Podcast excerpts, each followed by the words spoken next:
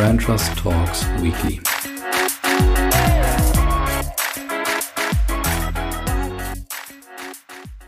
Hallo liebe Brand Trust Talks Weekly Hörer und vielleicht auch schon Fans. Ich begrüße euch zu einer nächsten Folge meines Wochenrückblicks eben aus Markenperspektive. Ich habe, glaube ich, heuer eine ganz schön volle Folge für euch. Bin mal gespannt, zu was das heute führt.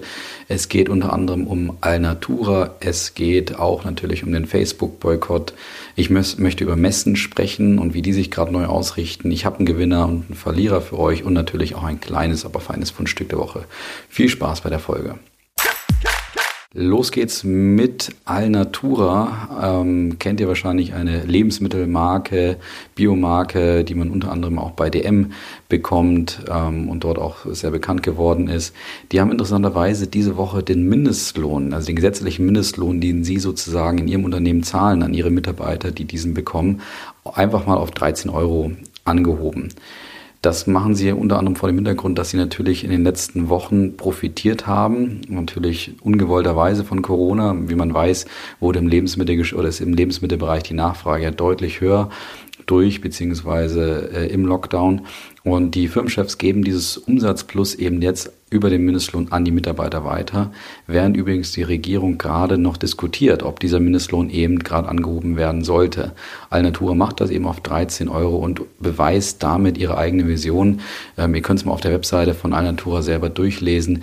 Sie haben eben die Vision sinnvoll für, für Mensch und Erde und ähm, die Motivation, immer, ja, den Mensch immer in, das, in den Mittelpunkt ihres Handelns ähm, zu stellen. Und das ist ein sehr, sehr spannender Schritt, wie ich finde, insbesondere vor dem Hintergrund, dass gerade jetzt aufgrund der Mehrwertsteuersenkung ja einige Unternehmen sich interessanterweise in der Werbung damit rühmen, dass diese drei Prozent Senkung doch an die Kunden weitergegeben werden. Das ist schon sehr spannend vor dem Hintergrund, dass man sagen kann, ähm, dass einige Akteure im Handel offensichtlich glauben, dass Kunden ihnen so sehr misstrauen, dass sie, also dass dieser Steuervorteil vielleicht gar nicht weitergegeben werden muss, dass sie es unbedingt ausdrücken wollen. Und auf der anderen Seite ziemlich traurig, dass man offensichtlich nichts anderes zu erzählen hat, als dass man diese Mehrwertsteuersenkung auch wirklich an den Kunden weitergibt.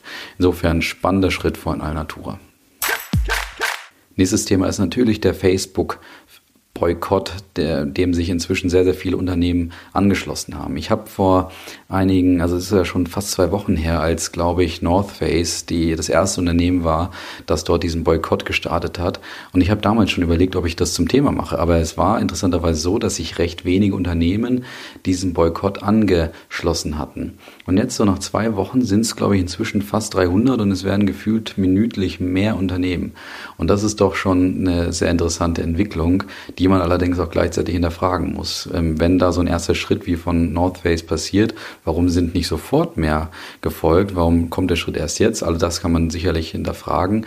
Ähm, ich möchte aber jetzt gar nicht so darüber urteilen, ob das jetzt wirklich richtig ist und ob das die Unternehmen wirklich aus nur aus dem Grund machen, ähm, dass sie dort wirklich Gutes bewirken wollen oder einfach nur der großen Masse hinterherlaufen, ist mir jetzt mal in dem Schritt einfach egal. Ich stelle mal gerne die Frage auch an euch. Wann endet denn dieser Boykott eigentlich?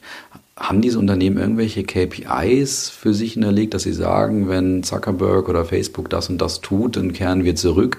Was muss dafür eigentlich passieren? Ich glaube, da haben sich relativ wenige Unternehmen derzeit schon klar positioniert. Ich bin mal gespannt, wie gesagt, was eigentlich passieren muss, damit dann dieser Boykott irgendwann wieder aufhört. Weil interessanterweise hat Facebook sich diese Woche beziehungsweise in den letzten Tagen schon ein bisschen bewegt, ist aktiv geworden, ähm, hat Pressemitteilungen rausgegeben, wo sie nachgewiesen haben, um was sie sich gerade so gekümmert haben, welche Gruppen geschlossen wurden, Nutzer entfernt wurden, etc. Ähm, also wie gesagt, die Frage bleibt deswegen, glaube ich, valide. Ähm, kommen jetzt irgendwann die Unternehmen wieder zurück oder bleibt der Boykott erhalten? Oder kommt der vielleicht sogar ganz recht, um ein bisschen Geld zu sparen, ähm, irgendwie in, den, äh, in dieser Corona-Pandemie? Ähm, was ich ansonsten in dem Zuge noch interessant finde, ist aber trotzdem, ich habe ja letzte Woche schon über Twitter und Facebook gesprochen und über so ein bisschen deren diametrale Strategien. Was aber in dem Zuge interessant ist, ist, dass auch Donald Trump in gewisser Weise unter diesen Veränderungen in den sozialen Netzwerken, ähm, glaube ich, schon erheblich auch äh, leidet, weil Reddit, TikTok, Twitter und jetzt eben auch Facebook agieren derzeit sehr, sehr stark ähm, daran, eben teilweise gegen Gruppierungen oder auch ja, gegen Gruppen oder Nutzer ähm, letztendlich vorzugehen, die ähm, unlauteren, sag ich mal, Wahlkampf betreiben, beziehungsweise wirklich Hassbotschaften oder ähnliches ähm, verbreiten und damit versuchen eben Trump irgendwie auch äh, in der Präsidentschaft ähm, am Leben zu halten, beziehungsweise die nächste Wahl eben zu beeinflussen. Und ich finde es doch irgendwo ironisch, dass gerade Trump jetzt sozusagen so ein bisschen eine Gewatsch bekommt, wo er doch ähm, in gewisser Weise, und da gibt es ja schöne Dokumentation auch, auch irgendwie ein Produkt ist, der, der sozialen Netzwerke und die sozialen Netzwerke sicherlich auch ein gewaltiger äh, Beeinflusser waren bei der Präsidentschaftswahl 2016. Nächstes Thema sind Messen. Da habe ich diese Woche den Eindruck gehabt, da tut sich unheimlich viel. Schon, es ist sicherlich schon einige Wochen so, aber irgendwie diese Woche war richtig was los. ISPO Restart Days, die IAA hat ihr Konzept vorgestellt. Ähm, ich habe gestern zum ersten Mal von einer Kollegin weitergeleitet bekommen, wieder eine, eine Message von der ITB, ähm, eben, also Newsletter von der ITB. Ich hatte da gefühlt länger nichts mehr von denen gehört. Naja, also da passiert unheimlich viel gerade. Ah ja, genau, Genfer Autosalon wurde auch abgesagt für 2021. Das ist so insofern natürlich auch irgendwo eine gewisse Ironie an der Sache. Auf der einen Seite wird ein, wie ich finde, sehr, sehr zukunftsweisendes spannendes Konzept von der IAA äh, oder für die IAA vorgestellt, ähm, während in der gleichen Woche, glaube ich, ähm, der Genfer Autosalon für 2021 abgesagt wird. Und irgendwie habe ich so den Eindruck, auch die Messen kommen da gerade aus diesem Krisenmodus ein bisschen raus. Natürlich sind die immer noch im Krisenmodus, Einnahmen fehlen an allen Ecken wahrscheinlich, sicherlich auch einige Unternehmen noch sehr stark unter Kurzarbeit oder in der Kurzarbeit. Aber ich glaube, die kommen jetzt so in eine gewisse Restart-Phase immer mehr, wo sie sich jetzt noch klarer darüber Gedanken machen, beziehungsweise inzwischen wahrscheinlich auch kommunizieren können, was mit ihren Produkten, mit ihren Messen denn jetzt passiert. Werden sie abgesagt und wenn ja, was für Formate folgen da drauf? Da habe ich so den Eindruck, da tut sich unheimlich viel und das ist ähm, gut so. Ich persönlich bin ein Riesenfan von, von Messen und ich bin überzeugt und das ist auch natürlich kein, keine Überraschung generell, wie wichtig Messen für unser Wirtschaftsleben auch sind letztendlich. Und äh, in, de, in dem Sinne finde ich es wunderbar, wie sich das gerade entwickelt.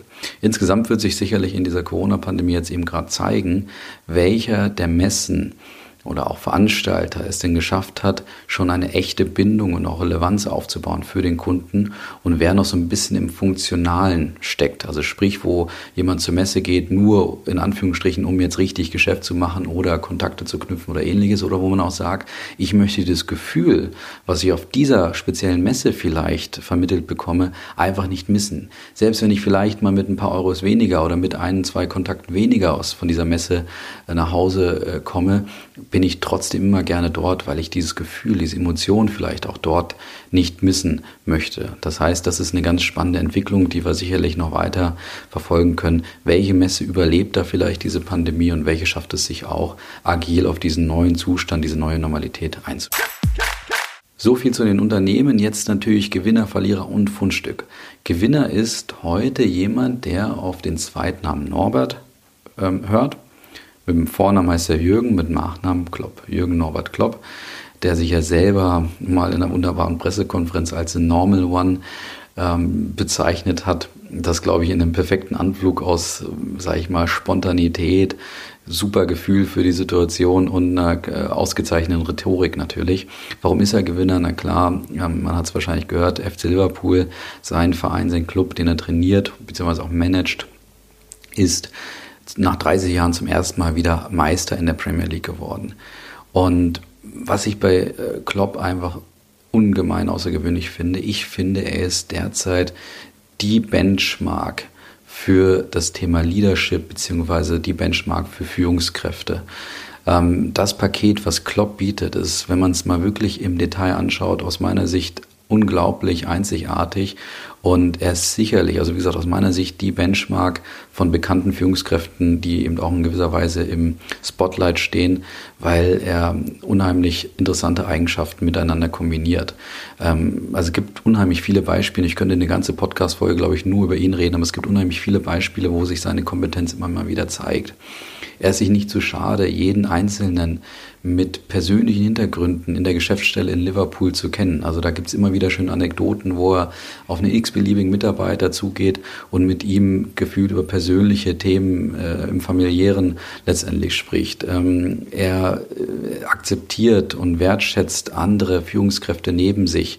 Ähm, er hat es in den 4,5 Jahren bei Liverpool geschafft, ähm, natürlich ein, ein Team aufzubauen, hat dafür viel Geld ausgegeben, aber faktisch hat er auch nur 19 Spieler verpflichtet, was in der Zeit in diesem Fußballgeschäft ungewöhnlich ist, dass es doch so wenig sind. Ähm, dass er dafür sehr viel Geld ausgegeben hat, wie gesagt, steht außer Frage, aber er hat es sehr punktuell gemacht und wusste genau, wo seine Schwachstellen in seiner Mannschaft auch sind.